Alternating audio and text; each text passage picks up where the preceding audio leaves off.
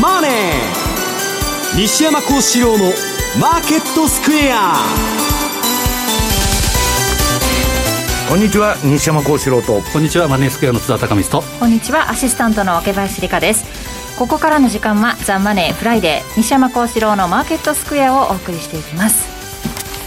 さて今日大引けの日経平均株価は465円高い2万9854円ということで続伸して半月ぶりの高値をつけました。昨日アメリカが3指数揃って上げてというところですが西山さんどうでしょうか、はい、もうあのエブルエブリシングバブルと、えー、何でもバブルって言われてまして、はい。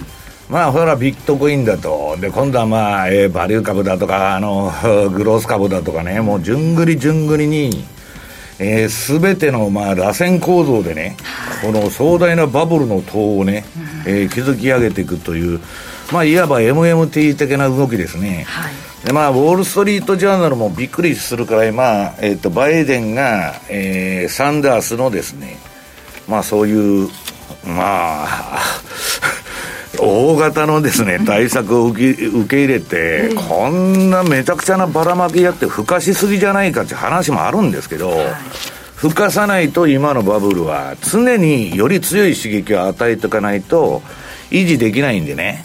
まあいけるとこまで行くと。いうことでやっとるんですけど、まあ今日はその中でね、4月に入りましたんで、まあ日本は新年度なんですけど、まあちょっとその辺の米株の展望と、あとね、為替相場でいや、ちょっとあの、金利の、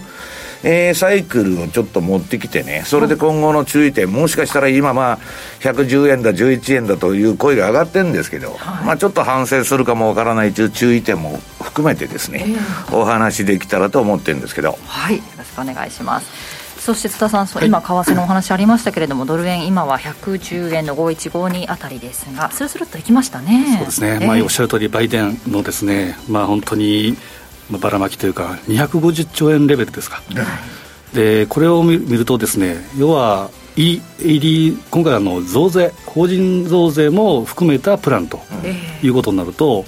要は出すのはですね8年計画で出す。つまり一応ですねバイデン2期があればですよ、8年目で一応終わると。ただ、えー、増税に関しては10年以上ですか、ね、15年ぐらいで回収するって言ったんだよ、ね、8年以降です、次の人にも投げたということです。だから、ただほど高いもんがないっつってね、結局、税金でうんぬんするわけでしょ、で、MMT じゃねえのかよと、うん、だけど、MMT もインフレになったらね、増税して締めるって言っとんですよ。あの昨日もね、たまたま私、ステファニー・ケルトンのね、早川書房から出た本読んどったんですけど、まあいろいろ理屈で書いとるんですよ。はい、ねまあ MMT 理論でもマルクス主義でもまあ何でもいいんだけど、ね新自由主義でも。理屈はみんな立派なんだけど、それをね、政治家とか役人がやって、その理想通り行くんかいと、現実の社会で言うのは簡単だけど、ね、腐敗した世の中になるに決まってるでしょと。いうあれなんですけど、まあ、とにかく、どういうね、落としどころをその最後に想定してるのか分かりませんけど、まあ、とにかくばらまいていくしかないと。いうことですねしかも環境にとにかく力入れて、まあ、当然前から言ってましたけど、言う通り、サンダース、えー、オカシオコルテス、あの辺のあの上場酌量してるというのもありますけど、最近は中央銀行まで環境っていう、ね、環境がマンデートになってると、だからね、あんたら金融の専門家じゃないんですかと、いつからね、気候変動とかそんなことね、えー、パウエルが知っとるのかいと。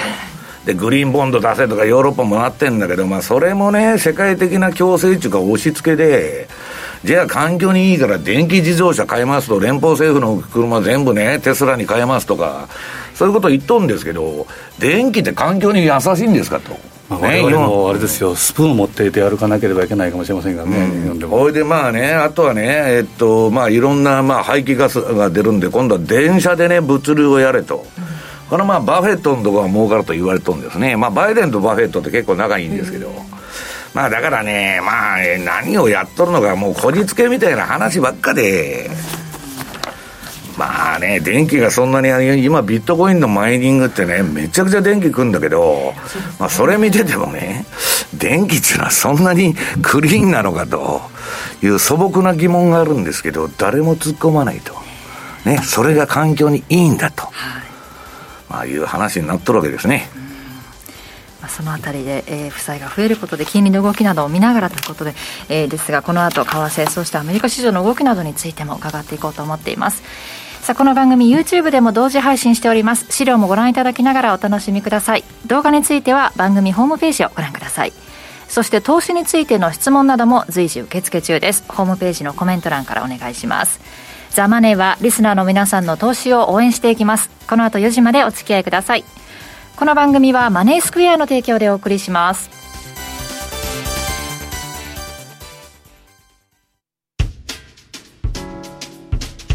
お聞きの放送は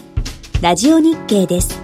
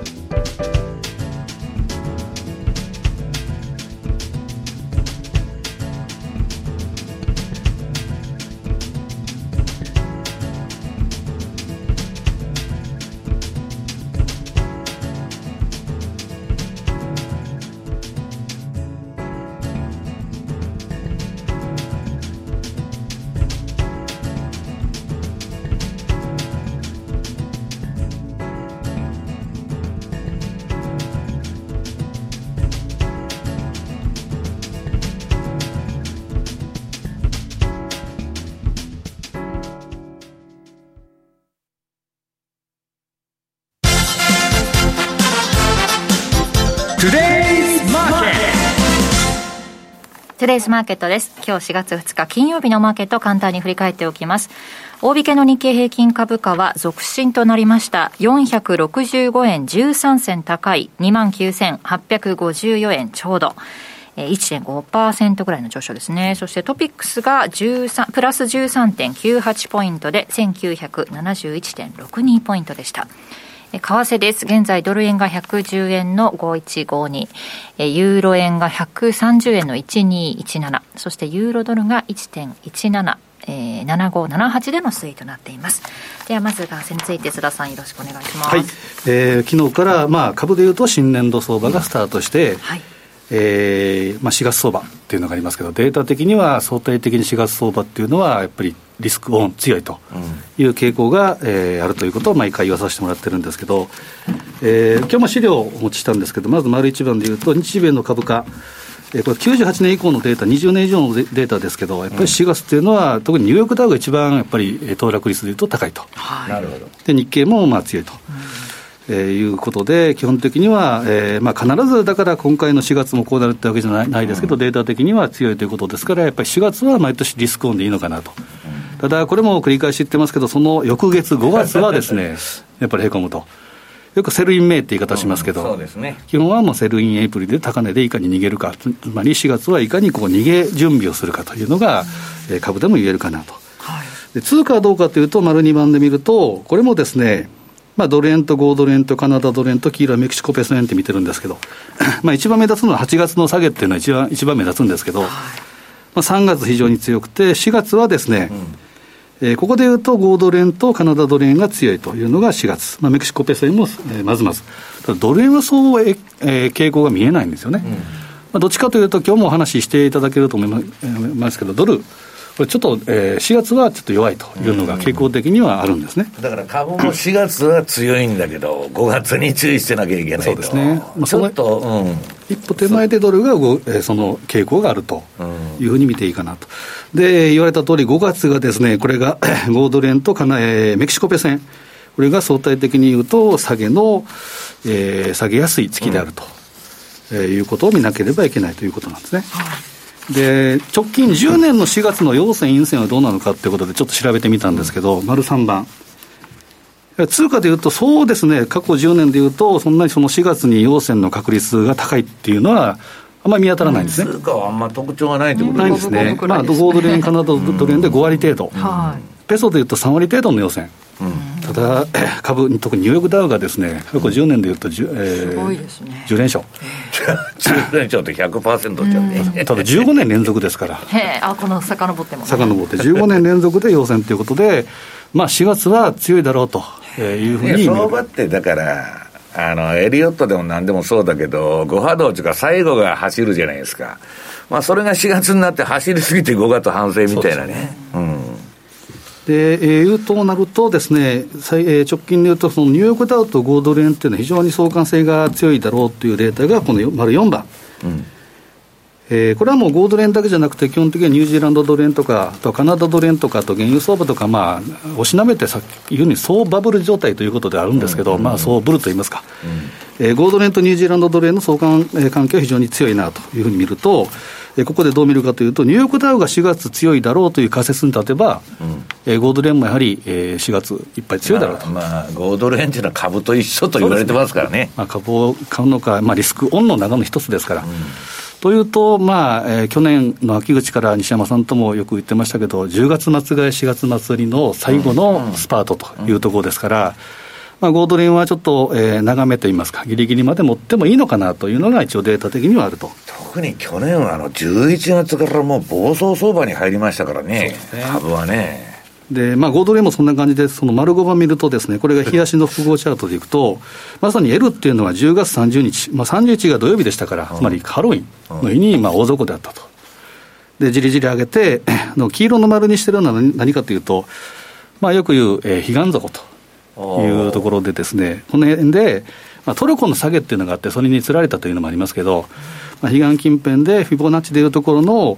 23.6%、大体82円50近辺で下値を固めておいて、上に向かってきてるというところで、ただ、1回、2回、まあ、3回目のこの85円の壁っていうのを抜けるかどうかっていうところではあるんで、まあ、こう縦軸でいうと85円をいかに、えー、超えるかどうか、うん、横軸でいうと4月、えー、どこまで、えーまあ、粘れるのかというところで見ていけばいいのかなという気がします。でさらに強いのが、まあ、カナダドル円6番。カナダね GDP 予想を見ると、アメリカの次に良くなってるんですよ。そうですね。うん、で、あの、まあ、カナダの強さは、えー、経済の強さもありますし、あとは原油相場の強さ。うん、で昨日ですね、OPEC プラスの会合があって、うん5月から7月にかけては段階的な協調減産規模の縮小、つまり産出量の増加、まあ、産出量を増やすということは、基本的には作業員なんですけど、うん。まあ、サウジも自主,、えー、自主減産を7月に終了すると、まあ、素直に行、えー、文字だけ見ればですね、下げなんですけど、要は何かというと、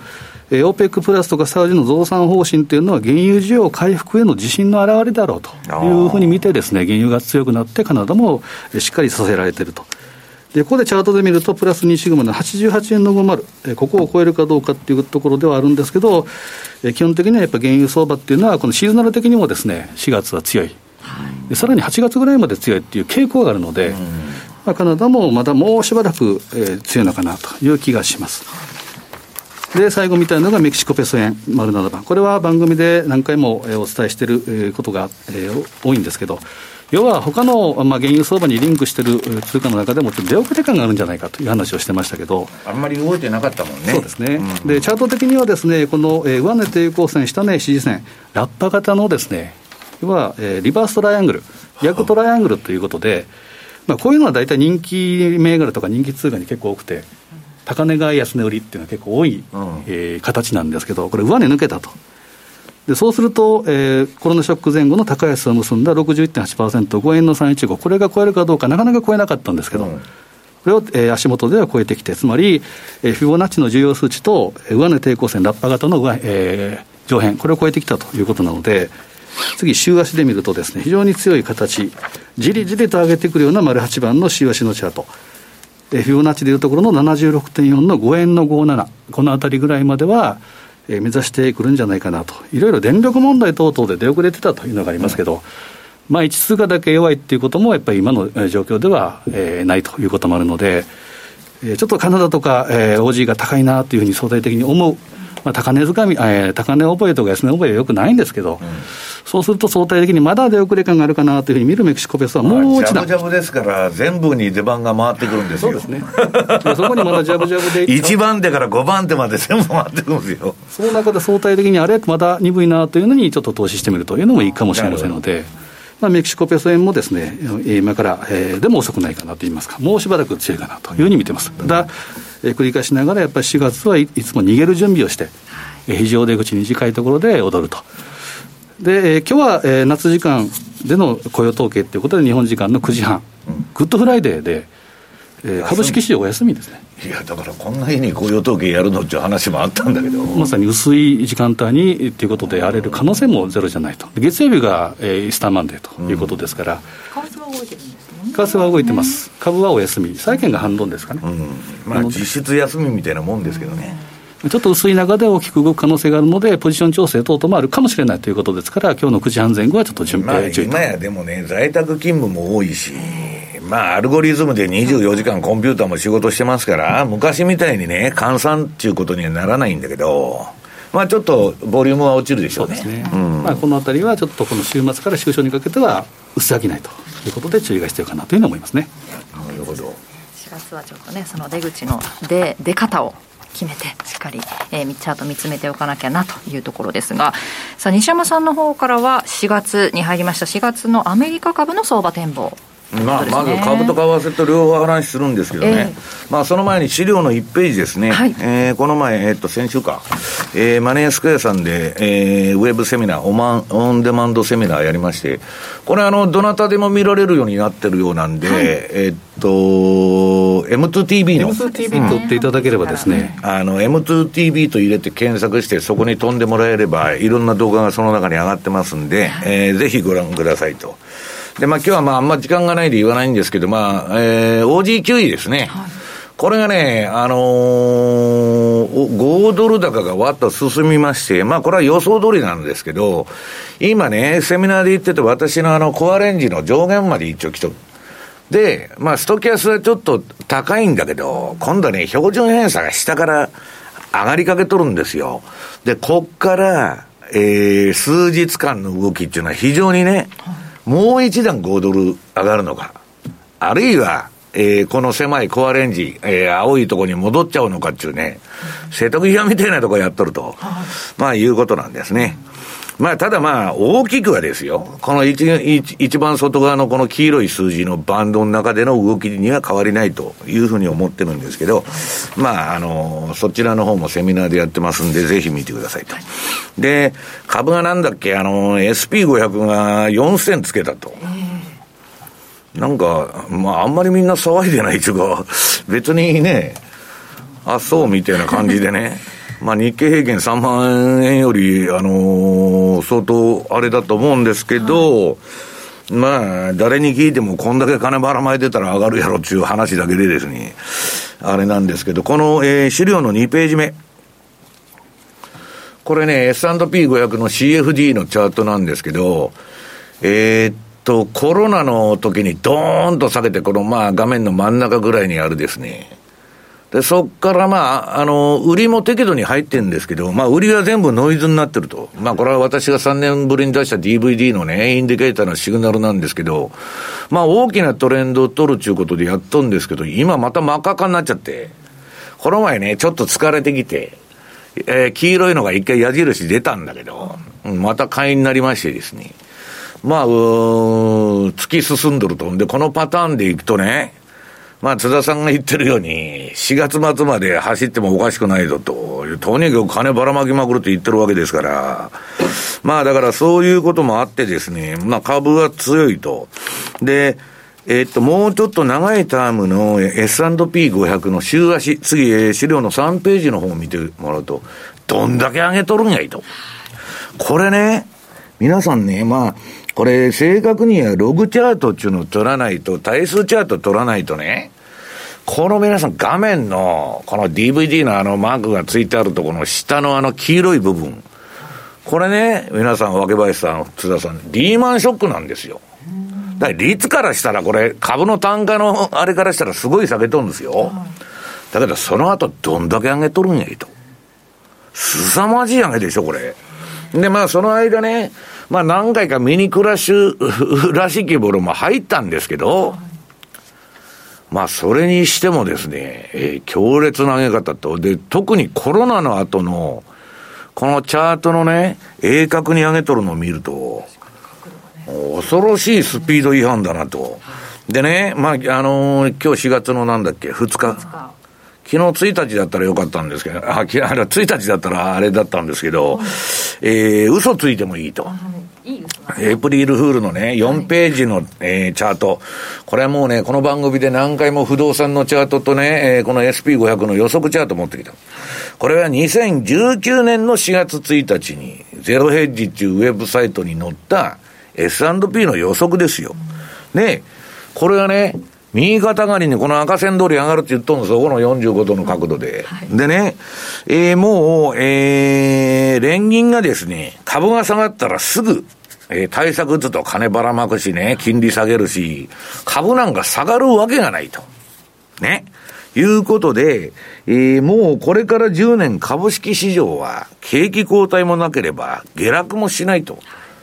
で、これ冗談で、これ2019年の。エイプリルフールのネタだったんですそうそう、ネタだったんだけど、今やね、これ10年経って5600の予想出しとんだけど、もう4000ドル超えとるやないかと。ね。これ冗談だったんですよ。冗談より現実の方がすごいんですよ。で、そりゃそうでしょうと、隣の絵見ると、このパウエルとイエレンのね、もう過剰流動性コンビ、MMT ですよ。もう金とにかく印刷しまくれとばらまけと。いうのがやってるわけですから。真ん中にバーナンキがいるんですかね。いや、だけどバーナンキは、えー、この人大恐慌の専門家で、あの、辞めた後ね、FRB 議長。量的緩和は経済学的な効果っていうのは疑わしいというかないって言ってるんですよ。まあだけど、えー、とりあえずあのやってみようと、1930年以来のね、えー、むちゃくちゃなことをやろうと。ただね、えー、5ページ。まあ気をつけなきゃいけないのは、今年はないんですよ。だけど、今後数年、まあ3年以内って言われてる。ものすごい大規模な、まあ、ウォーレンが言っとるような富裕、富裕層への課税が通ったらえらいことになるんですけどね。まあ、要するに、えー、金持ちから取ったれやと。で、あとは、まあ、あの、株のキャピタルゲインから何からね、まあ、全部法人税からトランプが下げたやつを上げると。と、まあ、よくあの、アベノミクスでもあったように、あの、えー、ブレーキとアクセル両方踏んどるようなあれでよくわからないんですけど、まあ、とにかく、えー、気をつけないといけないのは、まあ、そういうことが待っとると。あとはね、インドがビットコインとか、あのー、禁止してますけど、まあ中央銀行通貨がこれからデジタル人民元だとかね、デジタルドルとかデジタル円っていうのが出てくるんで、まあ今流通してるね、まあそういうの、まあ通貨の、えーかえー、なんだ、臨転機回しすぎのヘッジとしてやってる金だとかね、ビットコインだとか、まあちょっと法律が変わったり、えー、制限されたり、いろんなことが出てくるだろうと。で、まあ、ちょっと、方向としてはですね、社会主義的な政策に向かっとるんで、あの、アメリカの民主党のあれは、まあ、市場としてはね、あんまり、今ばらまいとるから目先はいいんですけど、後が怖いぞと。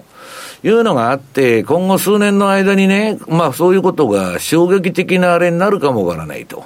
で、アメリカっていうのは今まで世界の金集めてたんだけど、逃げていくかもわかりませんよと。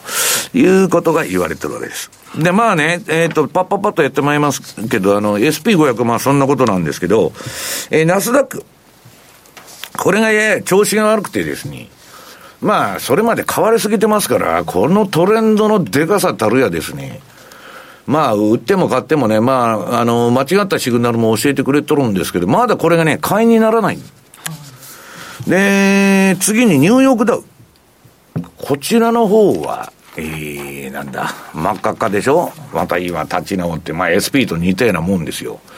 だから、まあ、とにかく強気強気で、で、あとね、ちょっと、ハテナマークなのが日経平均。まあ今日高かったんで、はい、あれなんですけどね。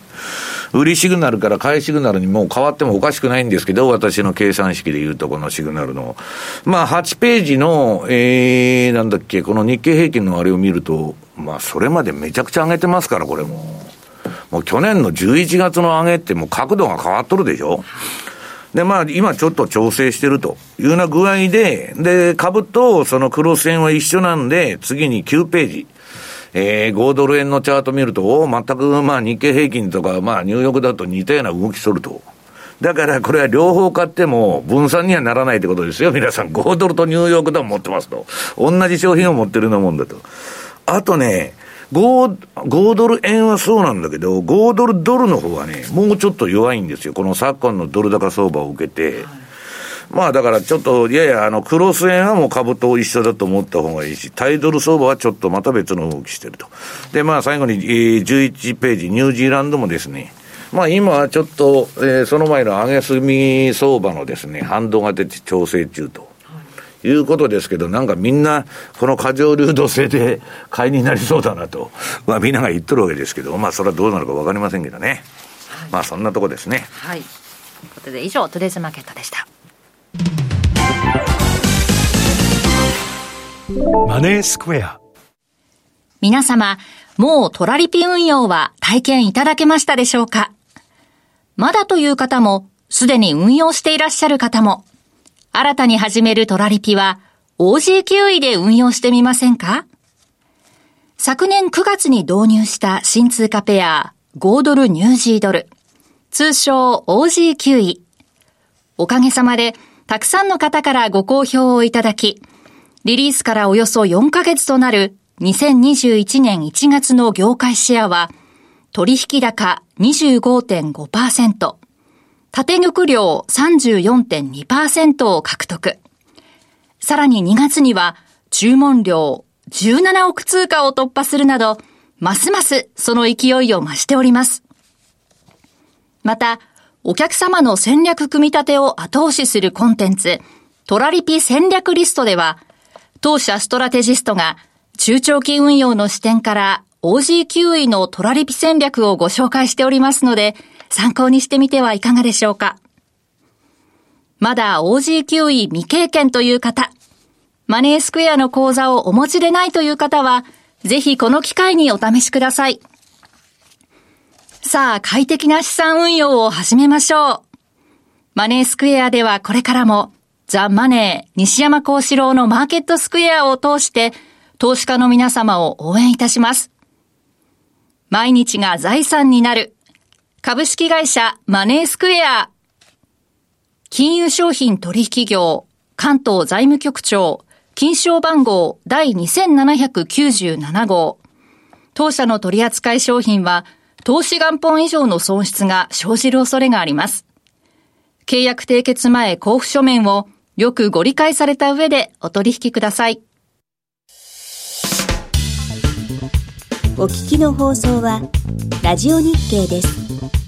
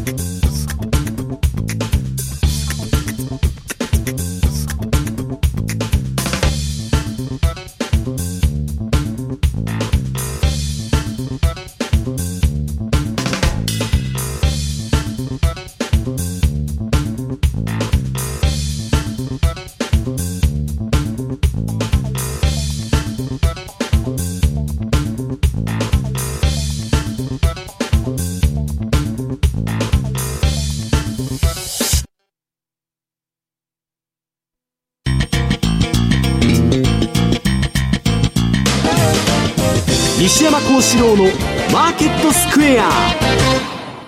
さて、このコーナーではマーケットの見方について西山さんにいろいろな角度で教えていただきます。今日のテーマ、4月は金利安からのドル安の危険性に注意ということですね。はい、まあ、その前にね、もう、今週あの、例のね、はい、アルケゴスというところのあの、中国人ファンドマネージャーのファンさんっていうのがね、はい、まあ、大損こいたんだと。えーなんか200億ぐらいの種銭を1兆5000億円まで日本円にしてして、で、そこから今2兆の損になってマイナス5000億だと。ね。これはね、皆さん、史上最大級のマージンコールと。言われてるわけですよ。まあ、ジョージ・ソロスのね、えー、っと、SP500 と日経平均のね、買いの失敗でブラックマンデーで起きたんだけど、ソロスは金持ってましたから、所詮3割失っただけ、この人、お釣りが来とるわけですよ。それも1兆5000億飛ばしとるんですよ。カリスマ的な方だった、ね、いや、カリスマでも別に、あの、こういうのゴロゴロいて、コンピューターでシミュレーションすると、1万人に売買ゲームでレバレッジバンバンやってやらすとね、3人ぐらい億万長者になっちゃう必ず確率的に出るんですよ。で、えっと、この人、これをやって、前前にインサイダー取引でなんか逮捕されたとか、そんなんで、で、リーマンショックのの2008年ぐらいからはず、初めて、で、レバレッジかけまくってたわけですよ。で、この上げでしょ？さっきあのチャート見た。俺は死ぬほど儲かってますよ。だけど、たった3日か4日で全部なくなっちゃって、お釣りが来とると。ね。さあ、あの、債務超過になっとるわけですよ。で、なんか、えー、証券会社もやられとるし、たくさんね、もう皆さん報道でご存知だし、私もツイッターでいろいろやってますけど。日経のね、金融機関の名前がよくね。いや、日経の金融機関は、まあ、あの、金の匂いがすると最後にあの、えー、なんかあのね、えー、どっかがあれで儲けとるらしいと。で、みんな手数料に群がっとるんですよ。ね。で、それはいいんだけど、証券会社がね、えー、要するにマージンコールかかって足が出たっていうのは分かるんだけど、銀行で金だけ貸し取るとこもあるわけですよ。ね。その昨日も報道に出てましたけど。別に。だからまあとにかく借金付け、えー、実体経済と一緒で、まあこの人はレバレッジをかけてでかくなってきたと。で、12ページのね、これまあツイッターにその事件が起きたとか上げとるんですけど、まあ、儚いもんだと。私はよくね、こんな一兆だとかなんだとか言って、記号に過ぎんと思う、ここまで行くと。半分失ったってね、皆さん、若林さん、津田さん、何にも生活変わりませんよ。毎日プライベートジェットで出社して、ね。まあそんな生活なんだけど、ほんで、普通の人だったら、最初の200億のとこでやめといたらいいんだよ。私は勝ち逃げしろって言ってるんですから。だけど、それでも1兆までやっちゃうとレバレッジかけて。いう人だから、そこまで増えたんですよ。まあ、めちゃくちゃやっとる人が報われとると。ところがね、相場の神様っていうのはよーく見てるんですよ。ね。次に13ページのね、えー、ジェシー・リバモア、リバモアさんですね、えー、昔の大投機家。まあ何回も天国と地獄を経験してながら、で、まあ、この人の、あの、なんだっけ、欲望と幻想の市場っていうのは、まあ、あの、本にもなって、えー、出てるんですけど、まあ、非常にいいことを言っとんですね。で、結局、これほどの、まあ、人間なんですけど、今ね、もう、とにかくブームで、えー、証券会社、ネット証券とかも何十万口座、えー、月できると、で、例の、えー、2000万老後足りない、問題からね、まあ何でもやってやろうと。でね、そこらの人に聞くとね、まあそういう証券会社に口座作って去年から始めたんや、みたいな人は多いんですよ。で、今、爆撃中とか言ってね、喋っとるわけですよ。いや、爆撃で、あの、見せてもらったらスマホで、その全然大したことねえじゃねえか、みたいな。そのぐらい、今までやったことない人が入ってきてるでね、儲かる儲かると、さっきのチャート見てたら全部儲かるやないかと。ね。買って目つぶっててね、死ぬまで持ってたらいいんやという話になるんですけど、そうはうまくいかない。えー、そんなことが成り立ったら誰も仕事しないわけです。ね。博打で、ね。その、最後までいける人はいないんで運用ならストップロスとかちゃんと入れてやるけど、一発いったれと。で、売買ゲームでどんどん行くわけですけどね。これ、リバモは言っとんのは、株取引は、楽に金が儲かるといった印象があり、人を魅了するが、愚かで安易な考えから相場に手を出せば、簡単に全てを失ってしまうと。ね。この、えー、ファンさんですよ。ね。夜も寝られませんよ、わけばさん。昨日まで1兆5000億やって天国の世界にいたのに、ね。たった3日で10億に落ちてマイナスになっとる。ゼロならまだわかる。ね。これはもうゲームだと思わないと、ね。死んだこの年を数え出して、俺ら2兆も損したと。もう夜も寝られないわけです。ところがこういう人っていうのは強靭なあれでね、また何年かすると出てくるんですよ。どっかから金引っ張ってきてね。まあ、それはともかく、んでね、まあ、ここにリバマー語録が書いとんですけど、何が大切かって、無知を警戒しよう。学習研究をしっかり行うこと。遊び半分でなく本腰を入れて取り組まなければならないと。それは何の世界でも商売してもね、蕎麦屋やってもラーメン屋やっても同じことなんですよ。ね、フリーランチっていうのはこの世にないと。それなりのね、高い金利には罠があるし、良さそうに見えるものにはね、えー、必ず毒があるんだと。で、まあ14ページの方もまあリバモアが言っとんですけど、相場の動きを漫然と期待して待つのは博打であり、忍耐強く待ち、シグナルを見出した瞬間反応するのが投資、投機であると。まあ要するに、まあ価格の分析をちゃんとしてやらないとダメだと。で、まあ、現金を持たない相場師やね、在庫を持たない小売所と同じだと、まあ、やってけんと。現金持たないどころか、この人全部借金ですから。ね。むちゃくちゃやっとるというようなことでね、このリボマーさんの方はね、そのまあいろんな漫画も含めていろいろ出てるんですけど、いろんな出版社から。まああの、ラリー・ウィリアムズに言いますと、絶対読んどけと、その、えー、欲望と幻想の市場っていうのはね、まあ言ってましたという話で。で、さあ、えー、金利の話で移るんですけど、この15ページ、ドルインデックス見ると、うん、あんまり4月が良くない。なんやこらと。だけど、これでドル弱いのかと思ってると、5月ガーン上がりよんですよ。これはやりにくい時期なんですね。結構乱高下すると。で、そっから振りながらもね、割と5月から9月まではドル安の流れが続いて、えー、そこはね、ドルちょっと弱い、えー、毎年シーズンなんですけど、この4月5月の乱高下で、まあ下手すると売ってからやられ、買ってやられになりやすいと。円のシーズンになるとちょっと逆ですから、ね、そう。この辺がちょっとややこしい、そうなんですよ。これはまあユーロの比率がでかいですから。で、16ページのね、まあアメリカの金利見ると、えー、これは間違いなくその角度的にもかなりまあ飛ばして上げとるわけですけど、えー、まあこの金利がどうかと。で、この前5ドルが買われてね、えー、アメリカの金利、10年債金利を5ドルの金利が1.9ぐらいまでいったんで、抜いたんですよ。やっぱり5ドル買われよったの、その時。5ドルドルの相場で。で、金利を見とかないといけないんだけど、まあ今その前にね、金利の話する前に、まあじゃあ対ドル相場どうなってんのかと。17ページ。これユーロドルの、えー、冷やしチャートなんですけど、これはね、去年がまあ痺れるようないい相場やってくれて、で、今年はね、ドル安相場でしょ？あの、このドルインデックスのシーズナル通り、1月から3月はとりあえず。で、まあ、下げ基調だって今もまあ黄色くなってるから、これ売り相場なんですよ。だけど、そろそろ回転換してもおかしくないようなね、雰囲気もあるわけです。まあ私の計算式でしてると、ああ、ちょっとそろそろシグナルこれ変わるかもわからないなと、赤になるかもわからない。で、次の18ページの、私はまあ、日足週足でこれコンピューターにやらしとるんですけど、勝手にコンピューターが買ったり売ったりしとるだけなんですけどね。この週足の素晴らしいことと言ったらね、まあこの持ち合いになると最もダメなんですよ。2015年、16年ね。これは、あの、えー、チャートのなんか、あの、横ばいになっとるとかあるじゃないですか。それ、その前は超ユーロの暴落相場ですよ、これ。で、その後切り返して上げて、で、このまあ、4、5年動かん動かんと為替相場は、もう何にもボラテリティがないと言われてる中でも、この週足の振りながら下げたとこ、これ全部取れたんですね。たまたま。で、今度は買いになって、今かなりうつむいてきてるんだけど、これまだ買いでね、待っとるわけですよ。で、もし、シーズナル通り、えー、なんだ、ドル安になれば4月、ユーロのまだ買いは続くし、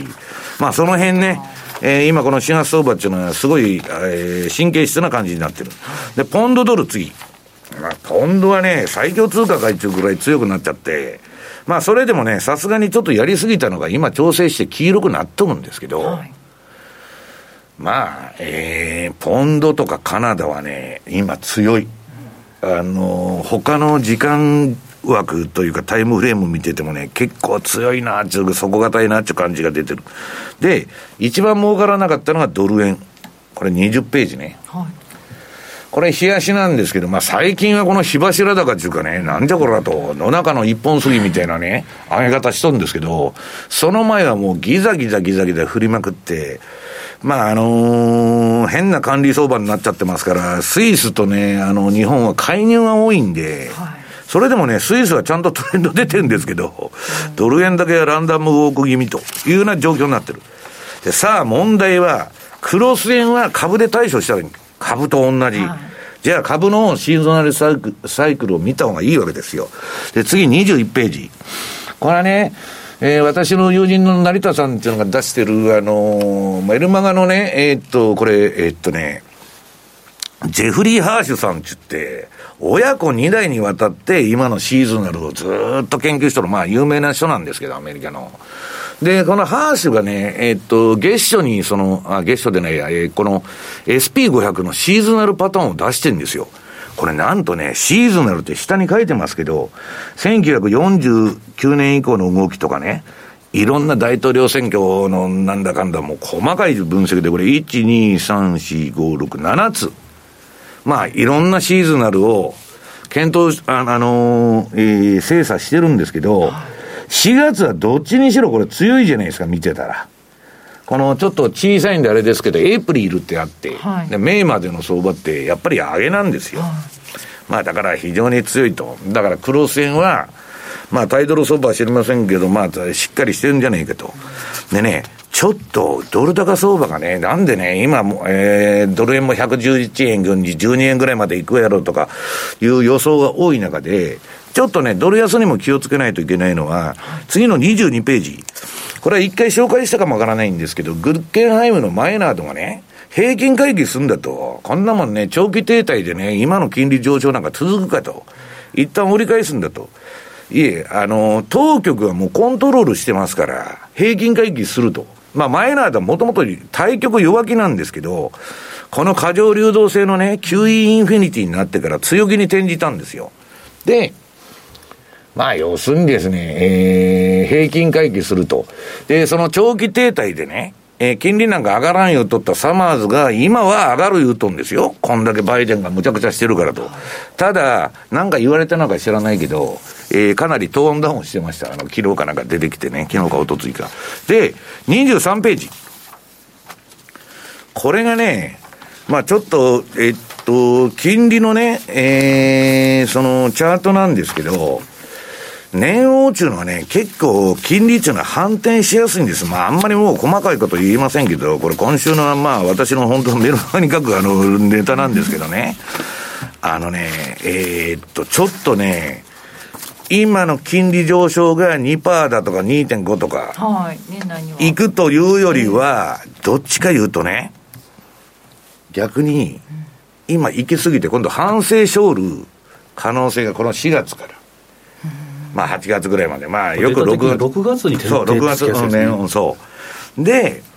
そういう可能性もあるんで、1にも2も金利の動きを見とくのが必要ということなんですね。で、まあ、あとはね、株もね、じゃあ、いくらでもか株、あの、金ばらまいとるって言ったって、次の24ページのチャートを見るとね、まあ、ナスダックが今調整しとるっていうのも、まあ、わかるんですけど、要するに1937年以降、まあ、過去1年で見ると最大の上げをやっとるわけですよ。はい、でこれちょっとスピード違反じゃないかと、さっきのあの、エイプリルフールの冗談のチャート、あれより早いと。ね、今や現実のが漫画よりすごいわけですよ。もう何の世界もそうなんですけど、そんなバカなということがね、状態化してると。これがニューノーマルだと。で、まあ私はね、この25ページ、これアメリカの GDP のチャートと企業の税引企業利益と SP500 のチャートが出てるんですけど、いくら金ばらまいてもさほど実体経済は上がってないわけです。25ページね。で、これじ、まあ、何のチャート見てもそうなんです。実体経済だとか企業経済、まあ、えっと、今ね、業績良くなってるんですよ。あれ全部対前年比で出ますから、去年コロナで悪かったから全部大増益みたいなことになるんだけど、経済指標も。それでもね、冷静な実体経済の指標を見ると、そんな上がってないわけ。で、上がっとるのは金ばらまいて、ね、ばらまき量だけ。で、これワニの口なんですよ、津田さん。もう顎が外れるんじゃないかっていうぐらい、さらに供給してこれから開ける言っとんですよ。財政出動で金もばらまいてね。で、増税でもしょって、一回締まり出したらですね、怖いぞというくらい、えー、ワニの口相場と、はい、どこまでやるんやということになってるわけですね。はい、以上、FX マーケットスクエアでした。お聞きの放送は、ラジオ日経です。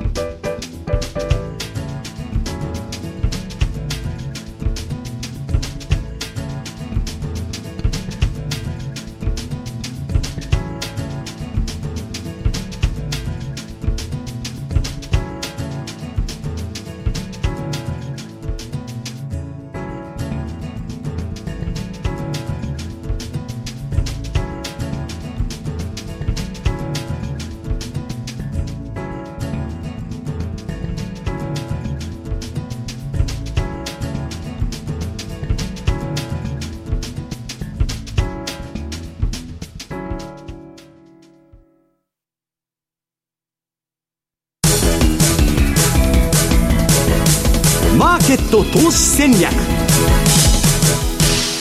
さて来週に向けての投資戦略津田さんお願いします、はい、まあ、あのこれも繰り返しになりますけどやっぱり月横軸を見なければいけないということで4月はリスクオンでいいと思うんですけど気をつけなければいけないのがこれからやっぱり5月とか、うん、ま